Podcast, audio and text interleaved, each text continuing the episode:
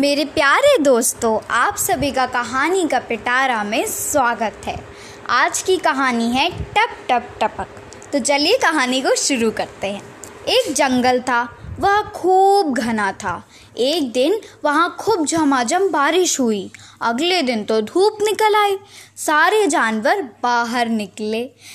तभी आवाज़ आई, टप टप टपक। सब घबरा गए। शेर ने सोचा, चीते ने सोचा, हाथी ने सोचा, भालू ने सोचा, यह कैसी आवाज़ है। भालू तो डर गया, वह झाड़ी में छिप गया। हिरन भी कांपने लगा, वह भी भाग गया। और चीता भी रुका नहीं। शेर ने कहा, मैं किसी से नहीं डरता, फिर भी वह खिसक गया। चीते ने कहा, चलो साथियों, हम टप टप टपक को ढूंढें। चूहा बोला, शबाश चीटे भाई। जुगनू बोला, मैं भी आऊँगा। बिल्ली बोली, मैं भी साथ आऊँगी। खरगोश ने कहा, मैं पीछे नहीं रुकूँगा।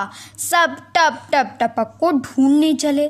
फिर सबने देखा कि बरसात का पानी पत्तों पर टपक रहा था और आवाज़ आ रही थी, टप टप टपक।